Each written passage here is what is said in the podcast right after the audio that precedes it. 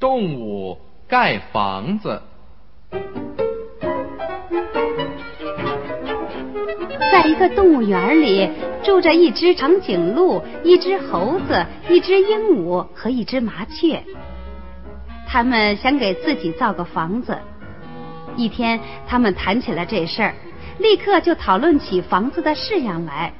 长颈鹿说：“房子的屋顶必须跟天一样高，那样我的头才进得了房子呀。”猴子接着说：“房子里得有树，树上有窝，树枝茂密，这样我就可以用尾巴挂在树上了。”接着鹦鹉说：“房子必须挂在空中，就像笼子一样，里面有漆木啦、石槽啦和其他各种东西。”麻雀说：“不，我们的房子要用草和细树枝来盖，它既小又舒适，就像我们麻雀的窝一样，风就进不来了。”最后，他们决定盖一座适合自己住的房子。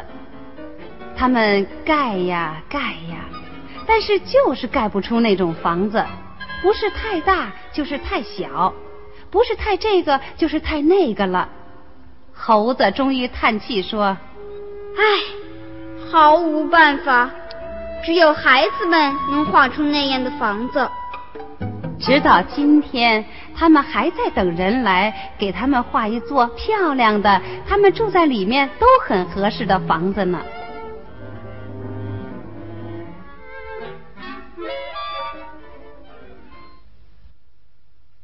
更多精彩，欢迎关注《幼儿园里那点事儿》。